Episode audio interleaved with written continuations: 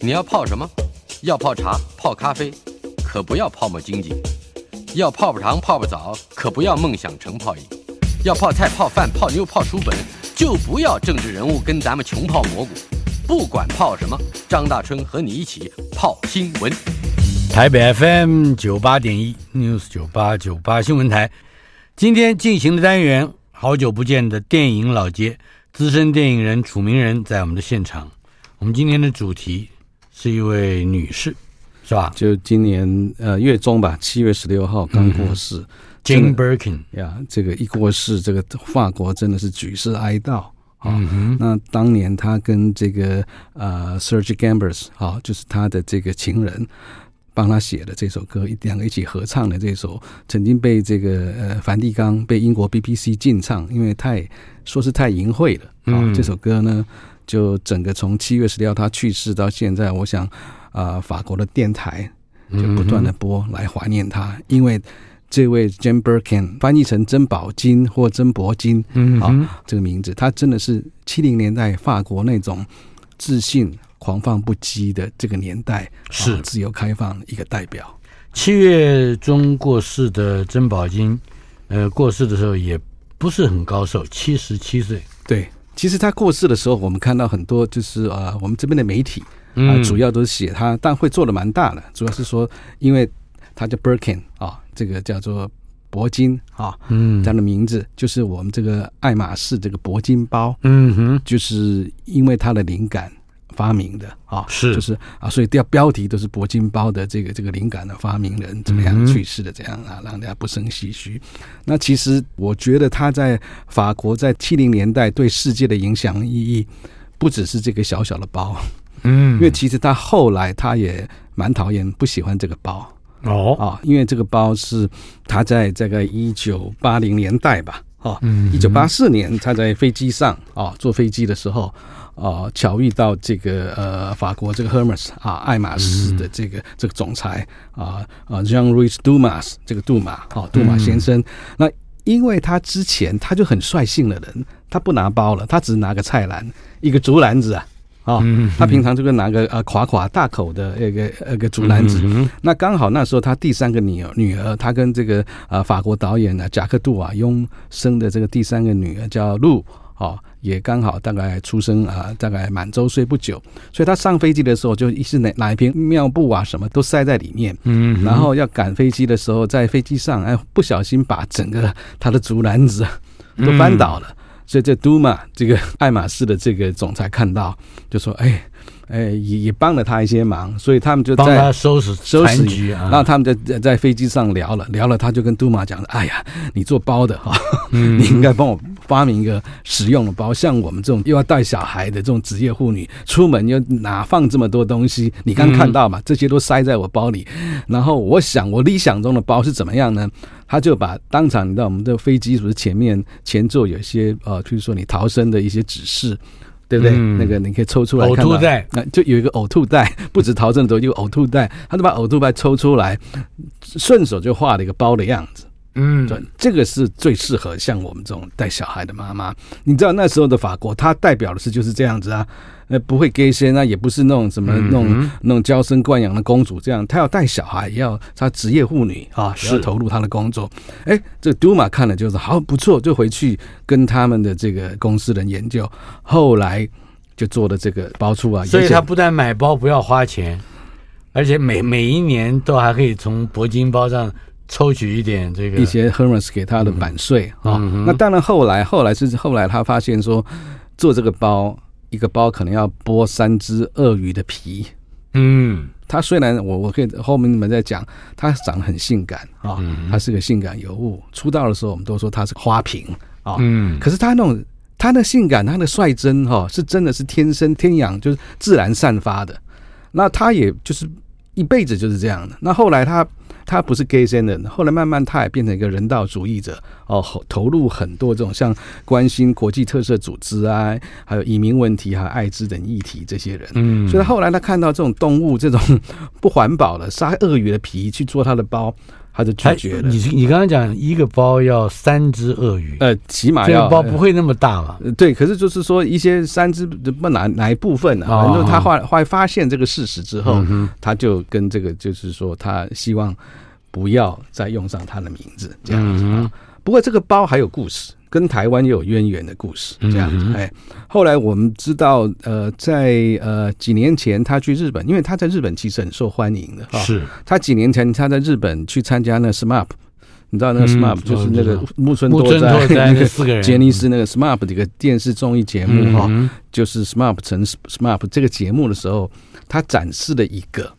他使用了二十多年的铂金包，嗯，然后他说其实是发明的，可是他身上他用这个包，他可能到访问的时候，他可能只有三四个包而已，嗯，而且呢，他讲说他第一个铂金包啊，嗯，已经在我们当年台湾九二一大地震的时候，他捐出去义卖了，哦，义卖就是还跟台湾有关，对，就就就捐给台湾啊。这是赈灾，然后当然他给日本也是一样，在日本三一大地震后哈，他就立刻飞去日本，然后用街头表演，还有跟日本音乐家合作的方式做慈善的音乐会，是来做这个筹措款项来捐款啊，就是筹措这个善款。所以到了二零一八年的时候呢，日本政府曾经啊，因为他。带给这个呃日法友好哈、哦，这个关系友好，授他一个旭日小兽勋章。嗯，哎，不过还在讲呢。我们讲说日法友好，其实他本人他是英国人，是他是英国出生。那英国出生的时候，他出道的时候是拍一部什么片子呢？很有名的一部电影，这是意大利导演安东尼奥尼哦第一次到英国去拍的一部电影，叫做《春光乍现》（Blow Up） 放大这部片子。他在里面你演一个。小的模特，因为我们知道《Blow Up》就是这部电影，呃，它故事讲一个摄影师嘛，一个时尚摄影师的故事。那旁边会有一些跟一些小模啊搞七捻三这样，这个哦，那里面就有一段啊，他跟另外一个小模在他们 studio，就是摄影棚里面，摄影棚里面三个在玩耍，最后都脱光的。那这一幕，他跟另外那个小模，人家说这一幕就是英国影史上电影没有。把它剪掉，嗯哼，就是第一次三点全漏的，是，就是他创造的这样啊。那时候他是二十岁这样子，嗯、那其实他在十八岁的时候，我真真真的他的这个他的故事讲不完。他十八岁的时候就跟一个英国很有名的作曲家 John Barry 结婚了啊，是没多久生了一个女儿。那 John Barry 何许人呢？我们以前我应应该之前跟大春上节目介绍过，嗯，零零七系列有没有？是这个片头。就是他写的，嗯哼，John Barry，你看，所以他他往来的这些真的就是一个尤尤物这样。然后他有头脑啊，那后，后来他就去法国去发展。啊，这一段我们就先讲到这里。然后我讲我个人对他的仰慕，嗯啊，是真的要讲到我我应该是国中的时候吧？啊，为什么？你早熟的厉害哈？那那那是被骗的，真的被骗商骗了，你知道啊？怎么说？哎。国中的时候，呃，我看应该是国二吧，一九七六年哈，嗯、他拍了一部片子，喜剧片啊，法国的喜剧片。你知道那时候记不记得小时候法国喜剧片，什么法国四傻啦？嗯有没有这些什么傻瓜大闹世运会、傻瓜大闹超级市场？法国人就就很厉害的，他的喜剧。那有一个另外一个谐星哈，叫做皮尔理查。嗯，哦，他金金头发、金头发、爆炸头哈。他他本来他在前一年他演了一部叫做。天翻地覆，嗯，好，在台湾票房蛮蛮高的，因为那时候法国喜剧很受欢欢迎，这样。那在七六年的时候，那我国二了啊，那他们有第二部片子，同一个导演。同演员合作的哦，也是他跟这个呃皮尔理查拍了一部喜剧，叫做《惊天动地》。嗯，好，那惊天动地是一系列的。对，那那个惊天动地，我看到那时候他的这个中文的海报文案，嗯，我为什么还记得？因为我就迷迷死他了。就那个那时候电影院会送书签，你知道？嗯，就现在的酷卡电影酷卡这样是啊，书签上面我还记得他上面怎么怎么引诱我去，然后小朋友暑假期间的开心果。啊啊，嗯，说惊天动地要来看哦，这样子写的，我以为是哇小朋友这样，就看哎，真的蛮好笑的，真的里面很多肢体，他们这个当时法国的那些喜剧，像法国市场都是用喜剧的哈，嗯哼，然后里面就真的看到皮尔·理查演一个银行家，因为暗恋他，那真的他就是一个在电影中完全发挥那种灾难美女的本质啊，嗯，就是一个花瓶，然后把它弄得比尔·理查弄得神魂颠倒这样的哈，非常好玩啊。那也因为这部片子看到被这个身材高挑哈，呃，美丽脸庞的她这个尤物，就嗯，就被他。如果是一九七六年的话，他已经三十岁了，三十岁对。可是你知道，我那时候第一次看到他，他最性感的地方是哪里？你知道？他的嘴，嗯，他，你瞪我一下，你以为我要讲什么？知 道他的嘴，他一个一一口大兔牙啊，然后而且牙缝有牙缝哦，你知道啊？那当时你看怪怪的，可是越看越性感，而且他这个人就率性到他到老到死，他也不去整牙，也不去矫正，就是这一口大兔牙，而且有门缝了。哇！每次看到，那看到 ending，他跟你。皮尔理查在接吻，那个那个皮尔理查就一口把他大兔牙含住，哎呀，我嫉妒死了。好，你怪怪的，OK，我也勉强接受你对兔牙的。好，那我们就来听一下这部电影，回味一下当时这种法国电影啊，这种喜剧片。那他的作曲是啊，Vladimir Cosma，他是很有名的一个法国商业片的。配乐，嗯，最有名的就是呃，你知道以前苏菲玛索十六岁演的那部第一次接触的主题曲，就是他写的。是，那我们的以后我们再来谈苏菲玛索哦，还有更好玩的。那我们现在先来听这首啊，当时的这个呃惊天动地这个呃电影配乐，歌名叫什么？没有，就是一个音乐而已，不是一首歌，惊天动地。那你你一听就觉得有那个气氛，当时法国片那种啊喜剧的气氛。我们来听一小段好了。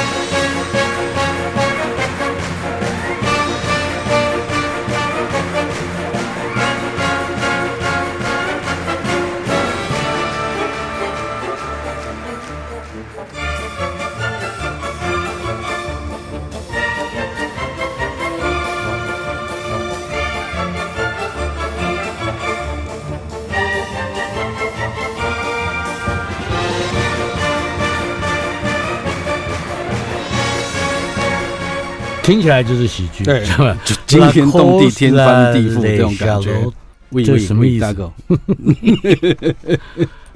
好，来告诉我这个这个主题。刚才你提到了作曲是 Vladimir Cosma，对。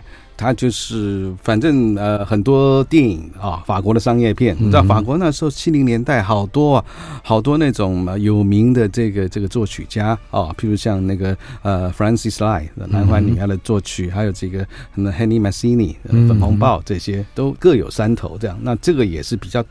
国际可能知名度比较不高，最高就是他那一部第一次接触，然后其他他拍的是比较法国草根的这种喜剧，这样哈。好，你是不是也见过 Perkins 本人？对，呃，我一九九零年的时候啊，第一次去坎城影展，然后那时候他跟一个英国一个很有名的演员叫迪包加哦，哦他们那时候迪包加也老了哈，包加演了一部叫做《乡愁老爹》，然后他们一起去参加记者会。那出席记者会的时候，看哇，远远就看到眼睛直视着他门牙缝这样的啊、哦，看到他出来。那时候他四十四岁了，嗯啊，不再是一个性感尤物，可是很有味道，变成有气质的美女。那真的那时候我们我对他看，就是说他就是代表这个。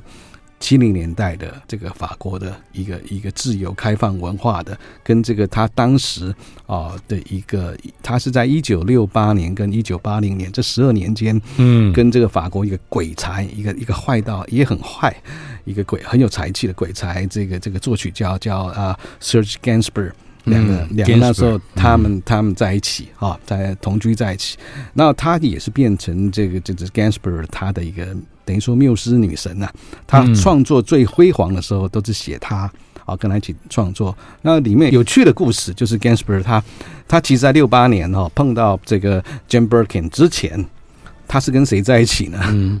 是这个上帝创造女人最性感的，法国全世界认为最性感的比基巴度在一起，啊、甚至他帮 B G 八度写了一首歌啊，他的简称就是 B B 跟 C C。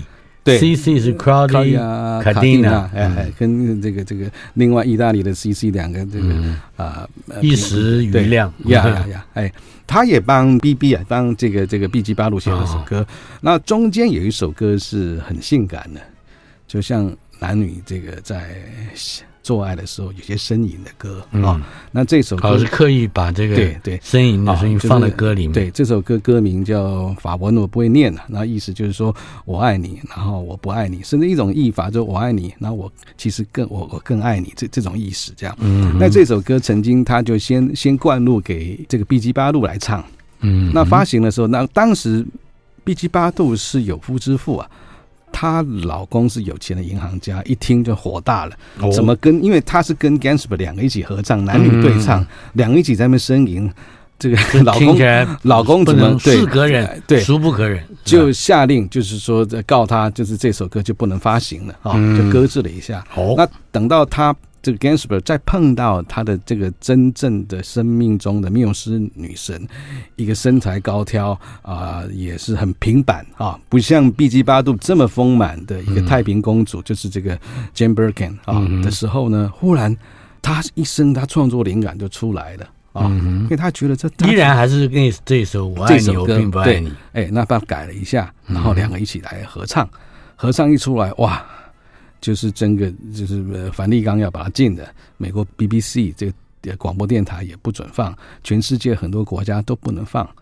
不过这首歌真的就是这个一个这个非常非常性感的一个经典，我们可以来放吧，好不好？Je t'aime, moi, moi non plus.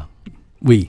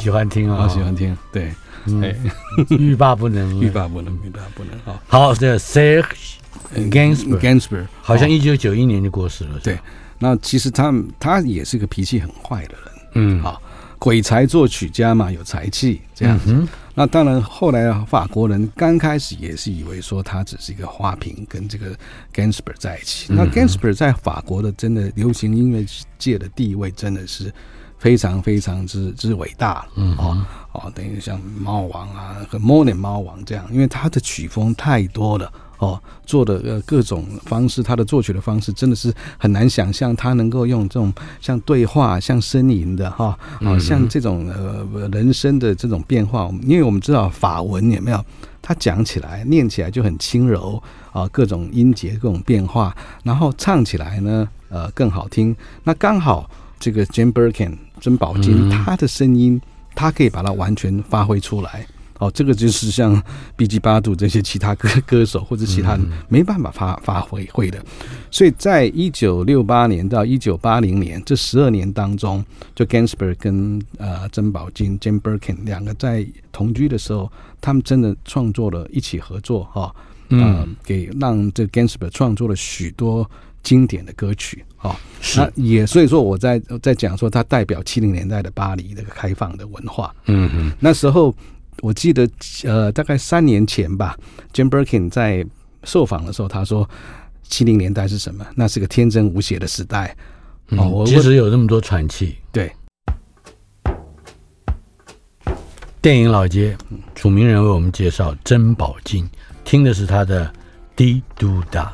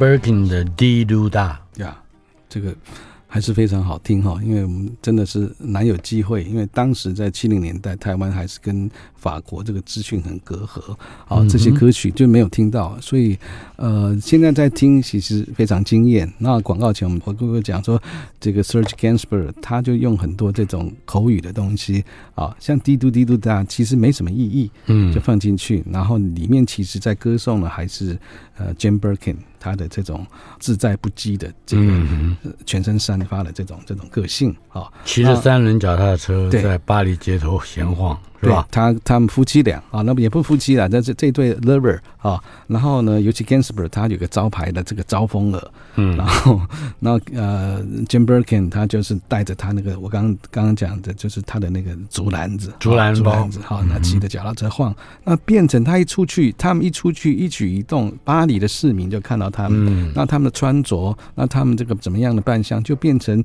就是七零年代那些年轻人模仿的一个对象啊，这样所以带动了就是这个的思潮。那巴黎又是世世界的流行之都，是那这种方式，他们的穿衣着态度也影响到全世界，这样子，哎、嗯。那所以说，他们讲说，这十二年其实是就是说，啊、呃，最辉煌的时候，然后也是他这个呃，那 Gainsbourg 他创作力最旺盛的时候。嗯嗯。那可是到一九八零年，因为有时候这个坏小孩 Gainsbourg 还是有暴力倾向，哦、那 Jim Birkin 就受不了他，他们就就分手了。嗯嗯。哎，一九九一年 Gainsbourg 过世了，对，好像。这也成为这个 Jane Birkin 的生活里面的另外一个重大的改变。对，不只是这个，因为他那个故事真的是呃出殡，等于说就像国葬一样，所有年轻人说一喜欢这个啊、呃、音乐的，全世界都是觉得就是一起一起哀悼哀悼这个这个这个英年早逝的这个这个作曲家。然后呃，Birkin 他自己也因为这个，他觉得要走出他们这个伤痛，因为其实他八零年跟他分手。到九一年，他去世过了十一年，十一年，这十一年他们还是有联络的。嗯，哎，是因为之前他们在巴黎有一个共主的一个爱巢，他们也会经常过去拜访他啦什么。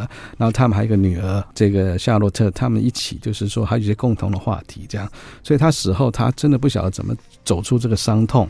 那因为 Gainsbourg 常常讲说他。觉得她这个女生，因为她她这个太平公主嘛，长得很漂亮，所以她觉得说她身上有这种像 tomboy 的气质哦，嗯、那又很性感，这些这些很复杂放在一起，所以说 Gainsbourg 死后啊，Jane Birkin 他就决定把他的以前的长发剪掉，剪短，哦、剪短，他觉得说让自己更中性，然后他要从过去的这个。呃，性感象征、性感尤物，在大众的这个、这个事情，把它否定掉，然后专心投入的他的歌唱事业。嗯哼，然后等于说，他还要觉得说，他证明说，没有 Gainsbourg，他的歌唱事业还是能够继续。就果真，他就走出他的第二春，嗯，而且每年就在巴黎的剧院做现场表演啊，直到就是前几年疫情前，他还是有在表演，很多他的老歌迷都会世界各地就会飞来这边啊来听他的演唱，这样子，哎，然后我们再讲到说，虽然他是后来就是他就变成不只是法国，他其实是全世界的。Jane Birkin，他本来也就是英国人嘛，你看。对，然后他在法国很好玩，说他是英国人，所以他讲了法文。你看他二十岁啊，就去法国去巴黎了。那最后他的口音，他们法国人讲说他口音还是有英国腔，嗯啊，他们说笑他说叫做 English French。就是就是我们讲什么 Singlish 或者 Chinglish 这种，他叫 English French 这样，哦，说他有有有很浓的英国腔，甚至他用了一些俚语，就是就是英式的俚语这样子，哎，那这个也是我刚刚讲他个人的这种啊自在不羁啊率性的这个这个风格这样子，哎，接下来你要为我们介绍的是是不是两首 Elisa？对。呃，为什么是两首？我刚刚讲就是说，他走出他自己的呃歌唱事业的第二春嘛，哈。然后主要是因为他在二零零二年的时候，嗯，他为了要向他的就是亡故的爱人 Gainsbourg 致敬啊，那他把 Gainsbourg 以前唱红了几首歌。他自己在他当 producer，自己自己在找找作曲家、音乐家，然后来重新编曲，嗯，那做出更多的风格、更多元的风格，更合乎这种，因为这些歌曲可能是七零年代、六零年代的歌曲啊。他在二零零二年把它重新推出的时候，他决定把它定调成啊、呃、一种阿拉伯风情曲啊，向向他致敬。因为我们知道那时候你如果去法国，他其实法国还是因为过去像阿尔及尔啊。啊，这些他在北非有些殖民地这样，是，所以法国其实也蛮多的北非阿拉伯的殖民。嗯、那法国的音乐的元素也没有蛮多这种阿拉伯音乐的元素啊，所以他就所以这个 Birkin 是用北非阿拉伯民俗乐曲的曲风来，嗯，呃，把这 Ginsberg 过去的这个这个这个曲子重新编曲，这样。我们先来听听原曲对，原曲，Elisa。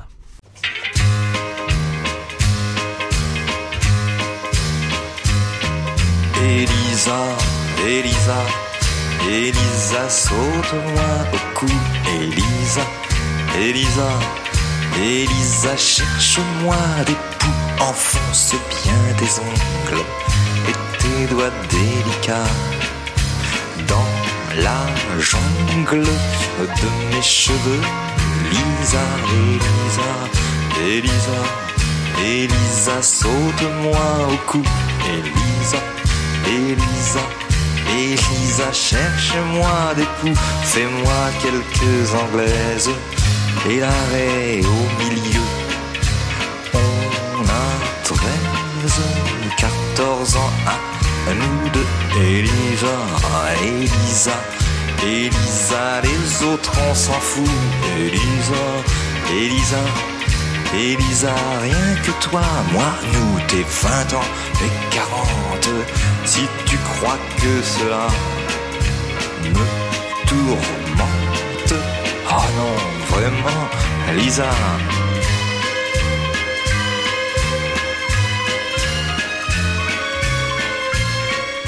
接着我们可以听一听 Jane Birkin 他用北非阿拉伯民俗曲风来改造的 这个 Elisa。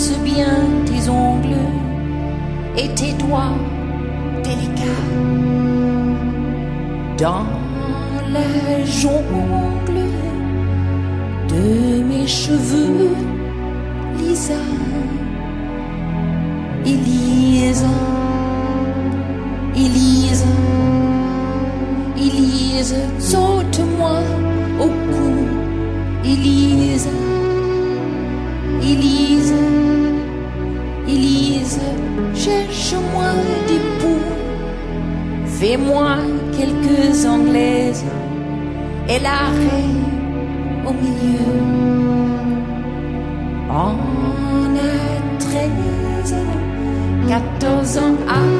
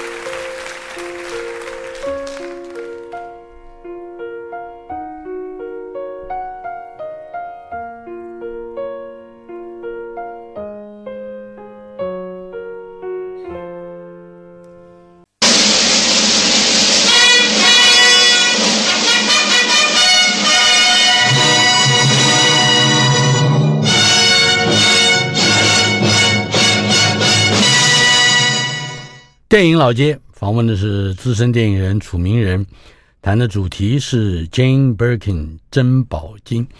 一九四六年十二月十四号降生，二零二三年七月十六号过世。嗯，呃，活了大概是七七十七岁。哈哎，呃，珍宝金不但他的一生精彩，他和 Gainsbourg 所生的女儿也很精彩，对，也是演员，也是导演。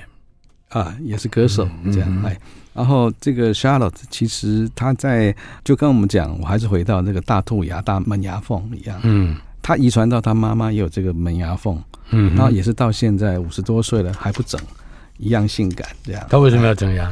就不要，他爸妈都不整，他不整，是啊，的标记一个标记啊，对啊，哎呀，好，然后他十四岁的时候就得到法国凯撒奖的最佳新人奖，哦，然后十七岁得到凯撒影后提名，嗯，啊，然后后来在二零零九年用以这个，他后来变成拉斯冯提尔，丹麦这个很厉害的一个导演啊，拉斯冯拉斯冯提尔，他拍过 Europa，然后他那时候二零零九年的《撒旦的情异与欲》。啊，这个夏洛演这部啊，是。拿到坎城影砍成影后。那甚至台湾上映过的二零一三年那一部上下集非常长的《性爱成瘾》啊，有正面裸露，嗯，还有直接的做爱画面的，台湾一刀不剪的这一部《性爱成瘾的女人》也是夏洛他演他来演的，这样啊，是。然后其实她出道的时候是在我说十四岁凯撒新人奖嘛，她十五岁的时候跟她爸爸。啊 Gainsbourg 灌了一首歌，呃，是他爸爸写的。然后这个这首歌呢，是他爸爸用这个肖邦的练习曲来改编的，哈，叫做《柠檬的乱伦》或是《近亲相间》哦这一类的哈。然后他们也拍了一个一段 MV，MV、嗯、MV 就是很得意。为什么？MV 上面就是他们躺父女躺在一张大床上，那床开始旋转，那爸爸是穿的牛仔裤，呃，光着上身。那女儿是上面是一一件大 T 恤，底下是个小内裤，就这样。然后他女儿会抱着他爸爸的腿这一类的。然后呃，他们一直讲说那是一种父女情深，可是别人看了觉得说这一首呃一种他爸爸是一种恋，反正故意惹你，对，引起争议嘛。对，就跟就跟这个什么啊、呃，当年他他爸爸跟他妈妈唱那首啊、呃、被梵蒂冈禁唱那种很性感的歌一样啊。嗯啊，那这首歌到底是什么样的情境呢？我们是先来听一小段，好不好？哎，来，Lemon Incest。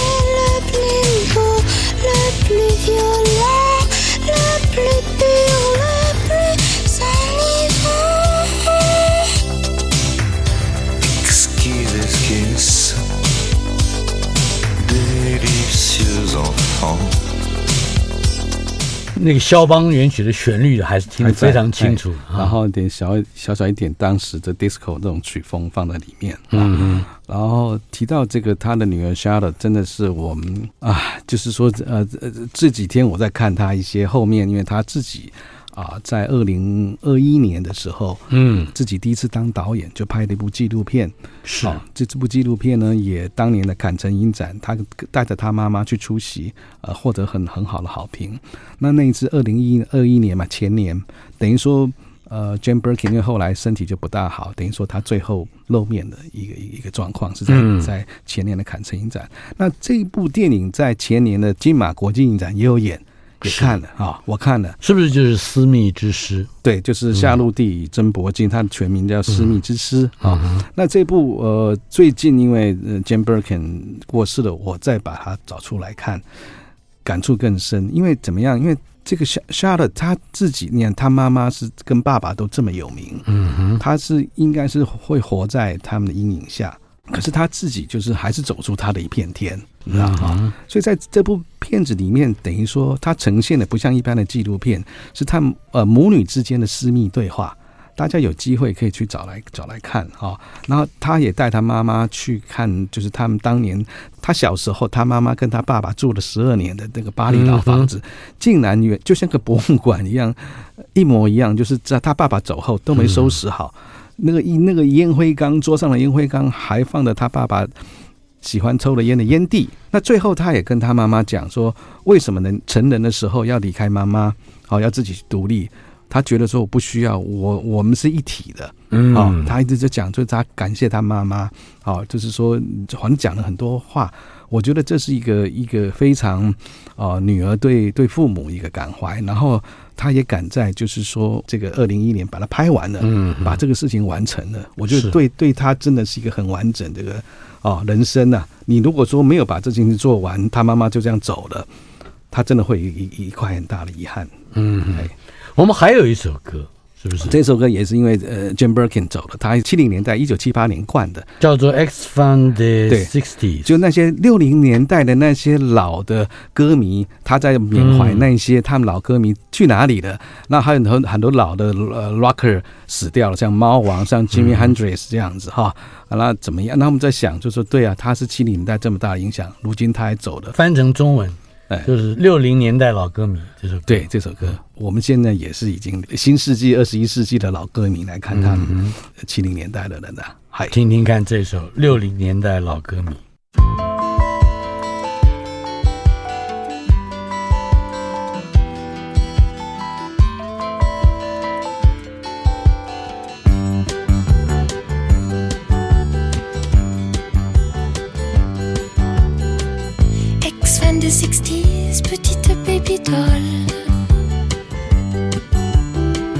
Comme tu dansais bien le rock and roll. Ex-femme des 60s, où sont tes années folles? Que sont devenues toutes tes idoles?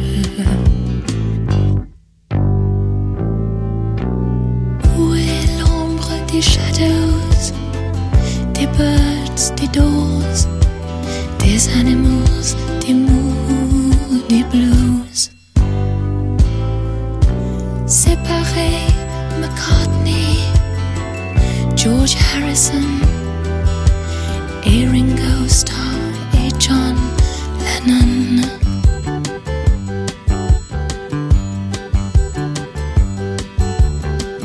Ex-femme de 60s, petite baby doll. le rock and roll. X-Femme de 60s, où sont tes années folles? Que sont devenues toutes tes idoles?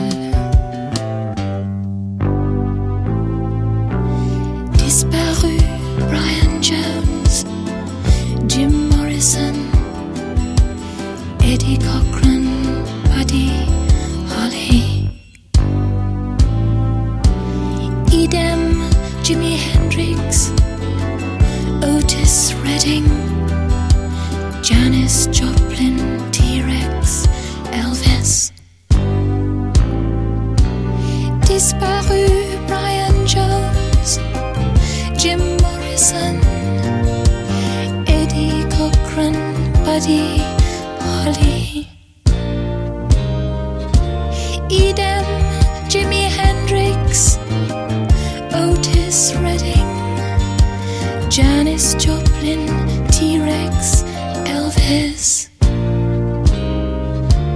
Disparu.